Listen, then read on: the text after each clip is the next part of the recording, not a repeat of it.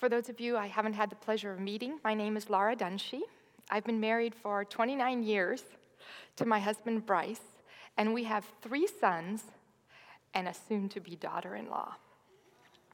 The coming year looks to hold a wedding, a college graduation, and our youngest high school graduation.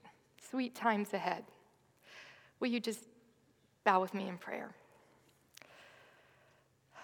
Lord, we are grateful for your presence. We're grateful that your presence goes before us, providing grace in every circumstance. Whether that circumstance is a celebration or deep sorrow. Your grace provides comrades to bolster our faith, strangers to meet needs, and opportunities to be overwhelmed by the beauty of your ability to work in and around and through us for our good and for the good of others. You go before us, searching out places for us to camp and directing us to those places.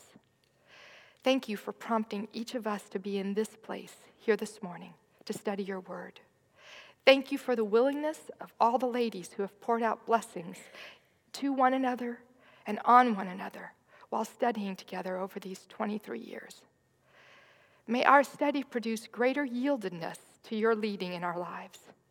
May that yieldedness translate into becoming compelling witnesses to your saving grace. In Christ's name, amen.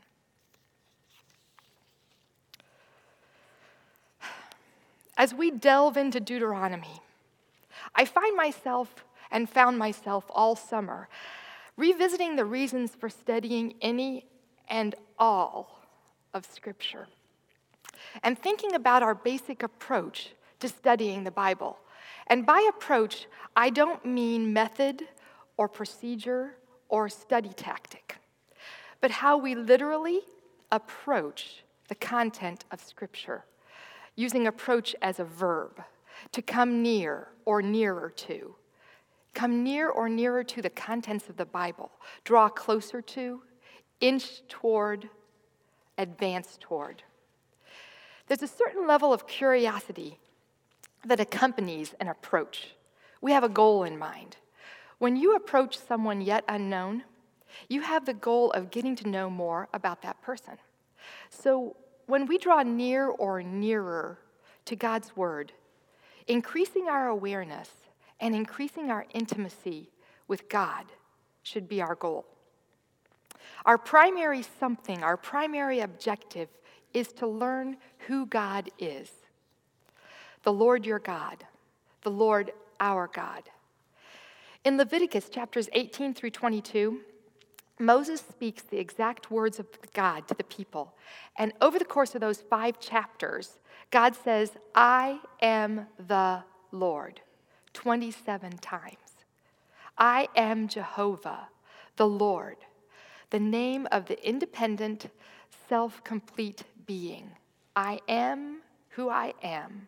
No one else can say that. That only belongs to Jehovah God. And our proper response is to fall down in fear and awe of the one who is, possesses all authority. Simply stated, this is who God is, and we come to the Word to find out more about Him.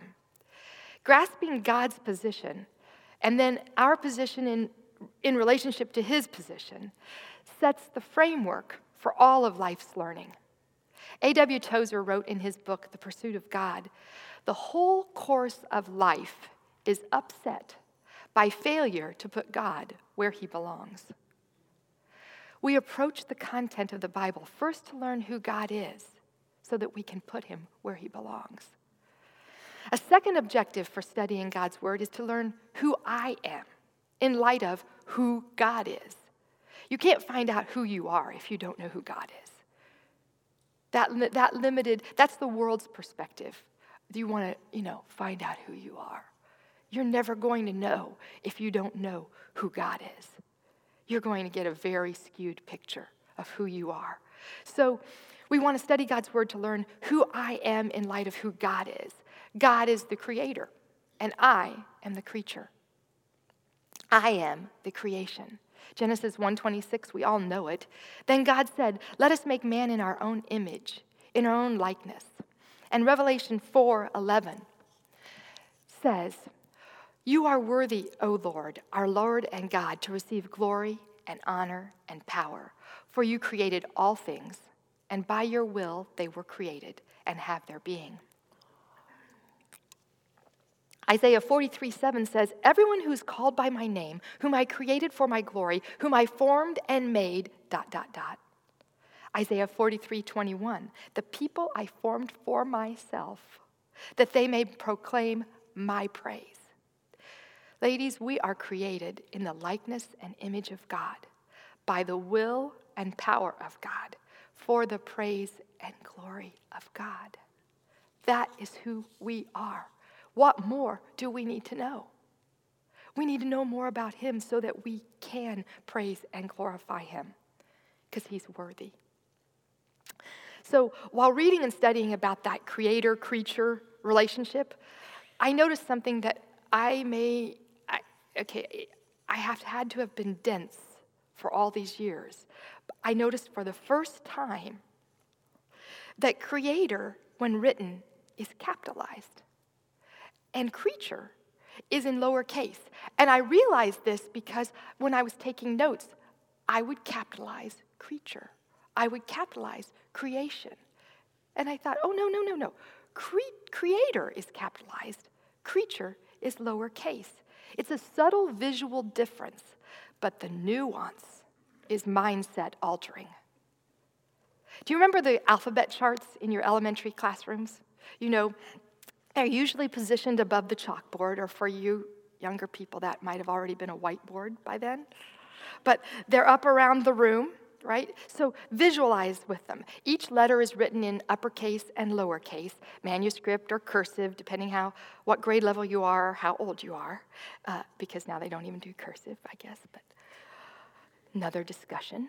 So uh, visualize the uppercase C and the lowercase c as they appear sitting right next to each other on that little section of the chart.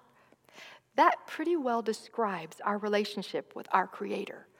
We're created in the same image and likeness, but lowercase c can never become or fill the role of uppercase C. And uppercase C is in charge. And lowercase c will always be properly dwarfed by the big C. Our memory verse for next week is Deuteronomy four thirty-nine. Know therefore today, and lay it to your heart, that the Lord is God in heaven and on the earth beneath. There is no other. We don't exist without our Creator. The fact that the Lord your God, the Lord our God, is the ultimate source of authority leaves each person with the decision to either acknowledge that authority and submit to it, or refuse to acknowledge it and rebel against God's authority. In faith, believers in Christ must approach the content of the Bible to learn how to live life under the authority of their Creator and King. That's why we're studying, to learn more about who God is and how we, as his creatures, can live life under his authority. Watchman Nee was a believer who came to Christ as a seventeen-year-old in mainland China in the nineteen, in nineteen twenty. And he, his life is interesting. He was later imprisoned for his faith for over twenty years and died in prison, standing firm in his faith. And he said about God's authority, the center of dispute in the whole universe relates to who has the authority. We have to contend with Satan by asserting that authority is with God. We have to set ourselves to submit to God's authority and to uphold God's authority. We must meet God's authority face to face and have a basic realization of it. Sinning against God's authority is sinning against God himself. If, for this reason, if we want to serve God, we must know God's authority. God's greatest demand on man is submission. Think about that. God's greatest demand on man is submission. And he goes on to say, faith is the principle by which we receive life. Submission is the principle by which we conduct our living. submission. It's a big demand. I thought to myself as I read that, I'm like, well, I don't know, there are other demands. And then as I worked them around, they all came back to whether or not I was submitting to God's authority. It's a pretty high demand. It requires acknowledgement, first, of God's authority. It requires faith that that ultimate authority is rightly placed with God. And submission always ends in obedience. On the flip side, there's disbelief that leads to disobedience and rebellion. The flip side of submission is rebellion. Rebellion substitutes our own thoughts and reasoning for God's word. Have you ever caught yourself doing that? Yeah, that substitution will form a barrier to faithful trusting, and it will block your willingness to submit to God's authority. In fact, I, it made me think, you know, going back to the garden, that initial human act of rebellion. And by the way, Adam and Eve were both present. Eve's thoughts, though, and her reasoning blocked her willingness to submit. She doubted the veracity of God's words, "You will die." She doubted them when she heard Satan's words, "You will not surely die." She doubted the wisdom of God's parameters and boundaries in her life. She trusted her own evaluation of what was right and what would be good for her, rather than allowing God's words to define right and wrong. This face-off has continued. It wasn't just Eve. That face-off between the authority of God and our desire for autonomy, it continues on a daily basis in my household, in my heart. When we rely on our human thoughts and our own reasoning, doubt can arise. Doubt, ladies, doubt dares your faith to stand. It's a double dog dare. Doubt dares your faith to stand. And yet, doubt isn't all bad. It gets a bad rap. Some of my deepest periods of personal growth began with doubt. On the other hand, some of my poorest decisions and my biggest deviation from God's truth also began with doubt. What do you do with doubt? Today's passage has doubt written all over it. Warren Wiersbe writes, "Doubt is a matter of the heart and the emotions. It's what people experience when they waver between fear and faith." I could also add to that that it's what people experience when they waver between independence and faith, when they desire to be the authority in their own life and refuse to live as the lowercase c. Doubt definitely plays a pivotal role in the development of our faith. Here's what doubt can do. It can lead to reminding yourself of God's sufficiency. Doubt can lead you to reminding yourself of God's sufficiency. It can remind yourself of your goal to live as the beloved little c. And those reminders can lead to a renewing trust in your Lord, in the Lord your God. This summer, a dear friend of mine sent reminders of God's sufficiency in the form of daily theology-rich hymns intended to direct the footing of my faith.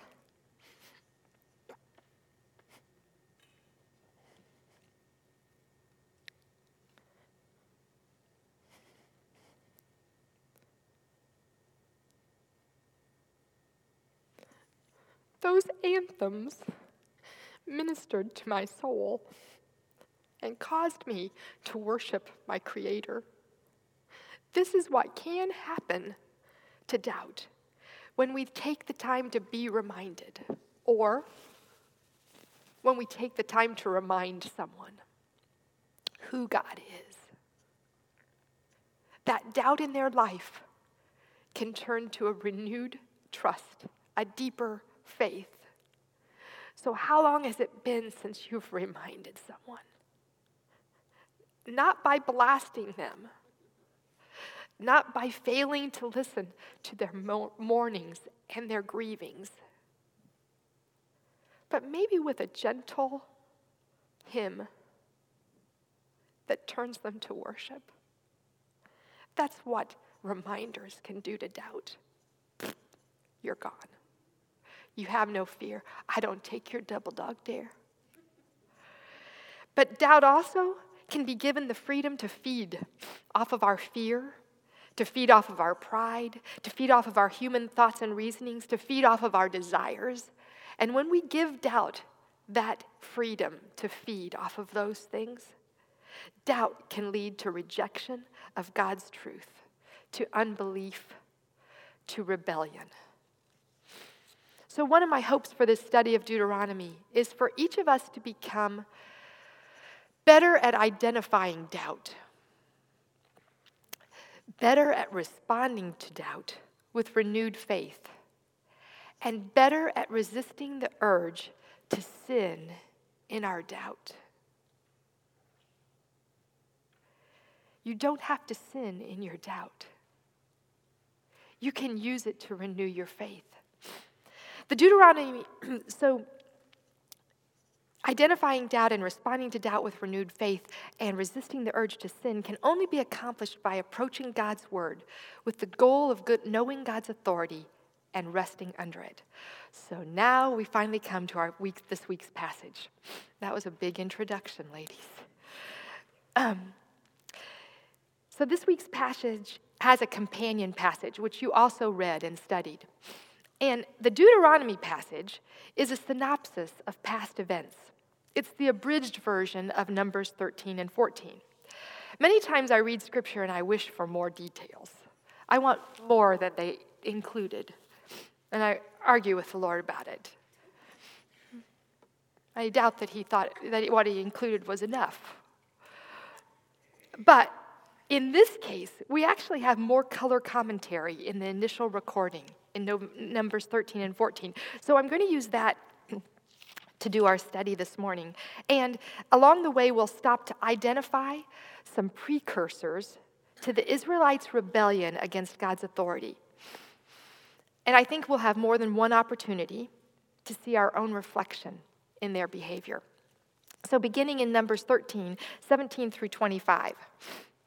When Moses sent them to explore Canaan, he said, "Go up through the Negev and on into the hill country.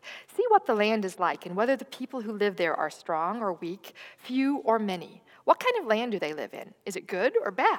What kind of towns do they live in? Are they unwalled or fortified? How is the soil? Is it fertile or poor? Are there trees on it or not? Do your best to bring back some of the fruit of the land." It was the season for the first ripe grapes. So they went up and explored the land from the desert of Zin as far as Rehob toward Lebo Hamath. They went up through the Negev and, uh, and came to Hebron, where Ahiman and Sheshai and Talmai, the descendants of Anak, lived. Hebron had been built seven years before Zoan in Egypt. When they reached the valley of Eshcol, they cut off a branch bearing a single cluster of grapes. Two of them carried it on a pole between them, along with some pomegranates and figs. That place was called the Valley of Eshcol because the cluster of grapes the Israelites cut off there. At the end of forty days, they returned from exploring the land. So one leader from each ancestral tribe was selected and sent out on a reconnaissance mission. "Let us send men ahead to spy out the land for us and bring back a report about the route we're to take and the towns we will come to."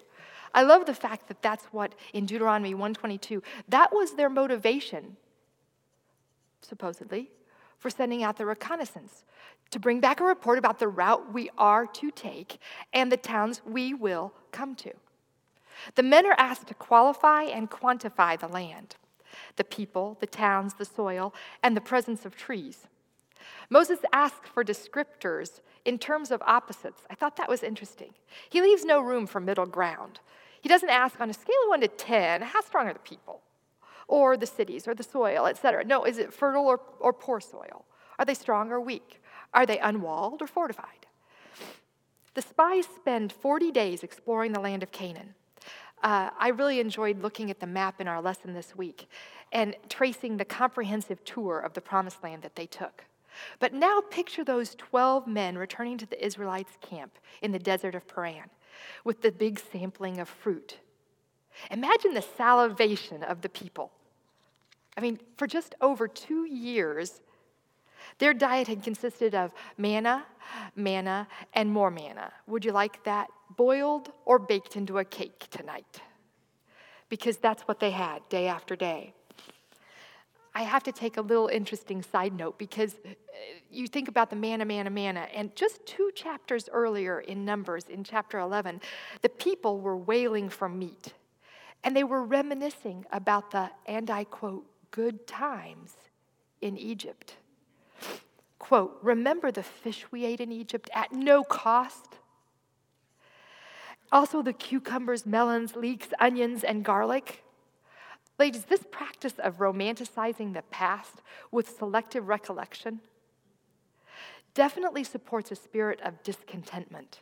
And that discontentment opens the door for doubting God's wisdom in our circumstances. This passage in Numbers, where they're just two years out of Egypt, places the Israelites right on the precipice of entering the Promised Land. But their doubt leads to refusal to believe, refusal to trust, refusal to obey. Their doubt leads them into full-on rebellion. Israel should and could have entered Canaan thirty-eight years earlier than they did. But in their unbelief, they rebelled against God. So let's return to the passage and see how they come to their decision to disregard God's command and just rebel themselves into a mess. If you've had children, you've watched them do that. Yeah, it, it looks different as an adult. We hide it better. But we all rebel ourselves into a mess. And that's what the Israelites do. So as we read the initial report from the twelve spies, uh, look for the, their refusal to take God at his word, because that is a precursor to rebellion. The failure to take God at his word. Numbers Picking up at verse twenty-six. Then they came back to Moses and Aaron and the whole Israelite community at Kadesh in the desert of Paran. There they reported to them and the whole assembly and showed them the fruit of the land. They gave Moses this account. We went into the land to which you sent us, and it does flow with milk and honey. Here is its fruit. But oh, the people who live there are powerful, and the cities are fortified and very large. We even saw descendants of Anak there. The Amalekites live in the Negev, the Hittites, Jebusites, and Amorites live in the hill country, and the Canaanites live near the sea and along the Jordan. Their report uses eleven words to describe what they viewed as the positive part, and fifty words to describe their obstacles and enemies. Now, their report did nothing but confirm everything God had already revealed to them. God had provided full disclosure regarding the Promised Land from the very time he entered the covenant with Abraham back in Genesis seventeen, I mean Genesis fifteen, and we reviewed that last in last week's lesson. As as another examples of how he this full disclosure, let me share Exodus three eight. God is speaking these words to Moses from the burning bush. So, God says, I have come down to rescue them from the hand of the Egyptians and to bring them up out of that land into a good and spacious land, a land flowing with milk and honey, the home of the Canaanites, Hittites, Amorites, Perizzites, Hivites, and Jebusites. And in Exodus three seventeen, after Moses expresses his doubts about serving as the chosen mouthpiece of God, God reiterates, I have promised to bring you up out of your misery in Egypt, not good times, misery, into the land of the Canaanites, Hittites, Amorites, Perizzites, Hivites, and Jebusites, a land flowing with milk and honey. The plan for inhabiting the Promised Land never changed. It had always included removing the unbelieving peoples and replacing them with the followers of the Lord your God. God's authority was to be manifest through victories to be given by the Lord your God. God's disclosure had not only been full, but it was also accompanied by his promise of victory. If anything, this report from the spies should have empowered them to believe the word of the Lord and focus on the promise of victory. But their refusal to take God at his word, to believe him, still ruled in their hearts. Read on with me in verse thirty. Then Caleb silenced the people before Moses and said, "We should go up and take possession of the land, for we can certainly do it." What makes Caleb think and say this? Why doesn't he succumb to the fear of the giants? Caleb sees beyond the potential difficulties ahead. Powerful enemies at every bend who are living in large, fortified cities. And he's fixing his eyes on the trustworthiness of God, the Lord his God. Caleb isn't letting doubt shrink his willingness to have faith and to obey. We should, we can, because the Lord is with us. Caleb reminds himself and redirects any doubt into faithful submission by taking God at his word. The opposite happens in the next few verses, starting at thirty-one. But the men who had gone up with him said, "We can't attack those people. They're stronger than we are." And they spread among the Israelites a bad report about the land they had explored. They said, "The land we explored devours those living in it. All the people we saw there are of great size. We saw the Nephilim. The descendants of Anak come from Nephilim. We seemed like grasshoppers in our own eyes, and we looked the same to them." The ten doubtful spies circulate a bad report. The foundational elements of their report are fear and discouragement. Those are precursors, ladies, to rebellion. Fear and discouragement. Those are the very emotions that Moses warns against, even before the spies are sent out. In Deuteronomy one twenty-one, the words are, "See, the Lord your God has given you the land. Go up and take possession of it as the Lord, the God of your fathers, told you. Do not be afraid. Do not be discouraged." Before they even go in, he says, "Do not be afraid. Do not be discouraged." Fear feeds on physical evidence and speculation. Watchman Nee's words resonated with me. He wrote, "Whenever men act and judge according to what they can see with their physical eyes, they are taking the way of reason. Those who submit to authority will enter Canaan by faith. The way of the Spirit can never be taken by those who argue and reason. Those who do not submit to authority may think they have clear eyes, but they only see the desolation in the wilderness. Only those who are apparently blind, who probe forward by faith, ignoring the present desolation, can enter into Canaan." The physical evidence was daunting. There was reason for fear and discouragement, but there was also reason to have faith by taking God at his word.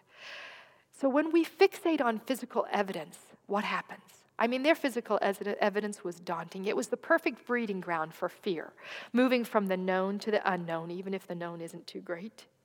Aren't we fearful of that sometimes? And reports of certain hardship and conflict, multiple sightings of oversized enemies, and endless scenarios to imagine lead to fear. Sometimes what we see, the physical evidence, or what we think we might see in the future, obscures what we know to be true. This makes me think of a funny scene from Disney's animated Tarzan. The old one, old school one, with Tantor, the baby elephant. And he's reticent to follow his mother's leading into what, he, as she goes before him, he doesn't really want to follow her leading into the, what he considers to be murky water. And he asks his mother, "Are you sure this water is sanitary? It looks questionable to me." When we see only the surface, and the surface looks questionable, how do we respond? Are we willing to follow the Lord's commands as he goes before us? The Israelites saw stepping into the promised land as too risky, too questionable. They saw unsure footing ahead, and they fixated on the surface problems of what they could see. But under the shifting sand and the murky waters, the terra firma, terra firma was the Lord their God. Our God, the capital C, in Creator, is underneath and all around what is visible to us. Circumstances are not the foundation on which we stand. We stand on the faithful word of God. Instead of reminding themselves of God's words, his promise to give them possession of the land, they let the words of men cause their hearts to spin wildly with fear and discouragement. The land we explore devours those living in it. No proof given. We seemed like grasshoppers in our own eyes, and we looked the same to them. I wish I couldn't relate to the Israelites as they depend on their own sight and then presume to know what other people are thinking. But I can. Did they ask any of the descendants of Anak what they thought? I don't think so. There's no proof of that. They were spying on the people, not conversing with them. So sometimes, though, the strange comfort, there's this strange comfort in fear. And it comes from making the fear so real that we can convince ourselves that flight is the only sensible response. Their fearful thoughts were leading them away from faith. Let's go back to the passage. In chapter fourteen, one through four. That night, all the people of the community raised their voices and wept aloud. All the Israelites grumbled against Moses and Aaron, and the whole assembly said to them, "If only we had died in Egypt or in this desert. Why is the Lord bringing us to the land only to let us fall by the sword? Our wives and children will be taken as plunder. Wouldn't it be better for us to just go back to Egypt?" And they said to each other, "We should choose a leader and go back to Egypt." Raised voices, weeping, grumbling, every sort of fear response is washing over and through the people. The spirit of rebellion has swept through the camp overnight. The woe is me mindset has gained traction, and the people have banded together against their leaders. Unfortunately, these verses gave me another opportunity to relate to the Israelites based on my shared and fallen humanity with them. Look at their two responses. If Only, if only. There's the strategy of spending some time wallowing in the past and wishing for something that can never happen and reliving it over and over, if only. And then when you're done with the if only, the Israelites try out the why. And when they don't get the answer that they want, or a direct, acceptable response from the Lord, the Israelites decide to go ahead and use their own human reasoning and thoughts and predict potential uh, horrific outcomes from the future. And then they decide to hatch a plan of their own. They successfully pool their fear and reason in their hearts to find their best course of action. We should choose a leader and go back to Egypt. It makes me think of the phrase, it just seemed to make sense at the time. In your own reasoning, it seemed to make sense at the time. Yeah, let's get a leader and go back to those good times. I can smell those leeks cooking now. In his book, Making Sense of Man and Sin, Wayne Grudem writes, "All sin is ultimately irrational. There can be no eternal gain with sin. Though people sometimes persuade themselves that they have good reasons for sinning, when examined in the cold light of truth on the last day, it will be seen in every case that sin ultimately just does not make sense." This brings us back to fourteen, verse five through nine. "Then Moses and Aaron fell face down in front of the whole Israelite assembly gathered there. Joshua, son of Nun, and Caleb, son of Jephunneh, who were among those who would explore the land, tore their clothes and said to the entire Israelite assembly, 'The land we passed through and explored is exceedingly good. If the Lord is pleased with us, he will lead us into that land, a land flowing with milk and honey, and he will give it to us. Only do not rebel against the Lord, and do not be afraid of the people of the land, because we will swallow them up. Their protection is gone, but the Lord is with us. Do not be afraid of them.'" What do the leaders do when they hear this new hatched up plan of the Israelites? They take the Lord at their word. They're still taking the Lord at his word. And Moses and Aaron fall down face down as a sign of outward, worshipful submission to the Lord. And Caleb and Joshua, They acknowledge the Lord by tearing their clothes and speaking truth to remind the assembled rebels, rebels of their firm position with the Lord going before them. We no longer tear our rent, our, I like the old King James Version, rent their clothing. We no longer rent our clothing when we're grieved before the Lord. But it's not a bad idea to think about.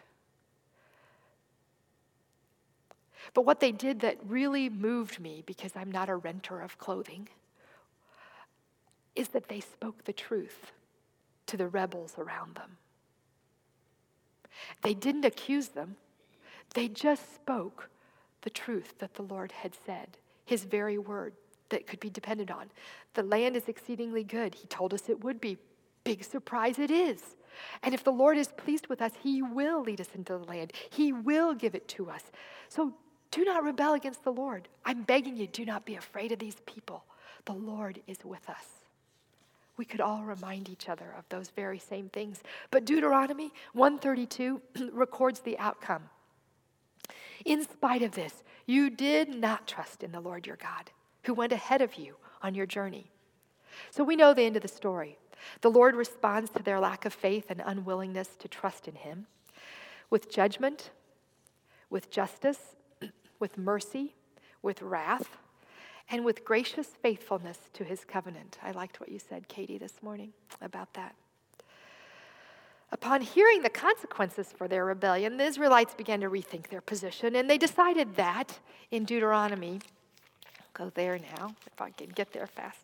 There we go. In Deuteronomy one forty-one through forty-six, then you replied, "Oh, we have sinned against the Lord. We'll go up and fight as the Lord your God, our God commanded us." So every one of you put on your weapons and thinking it easy to go up into the hill country. But the Lord said to me, "Tell them, do not go up and fight because I will not be with you. You will be defeated by your enemies."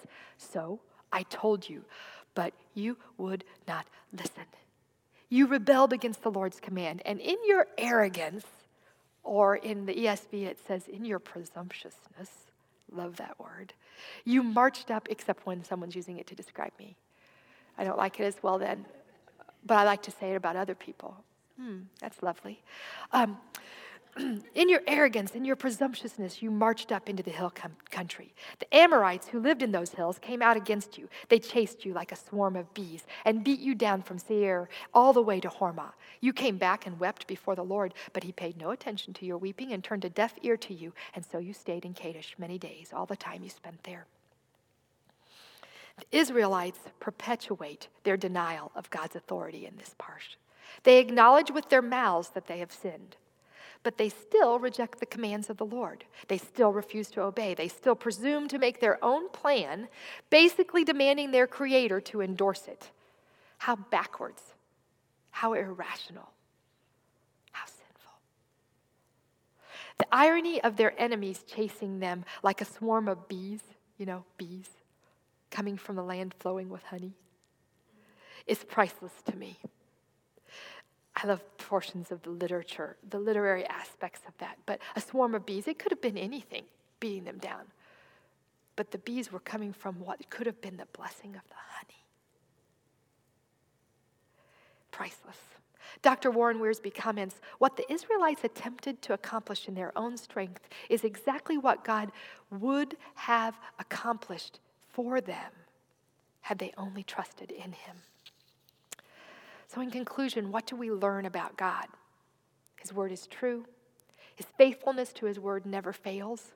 Whether we like his word or not, he's faithful to it. So the consequences, he was going to be faithful to those as well. And he holds the position of supreme authority over his creation, whether or not his creation acknowledges that authority. So what do we learn about ourselves? We are the beloved creation of our Creator.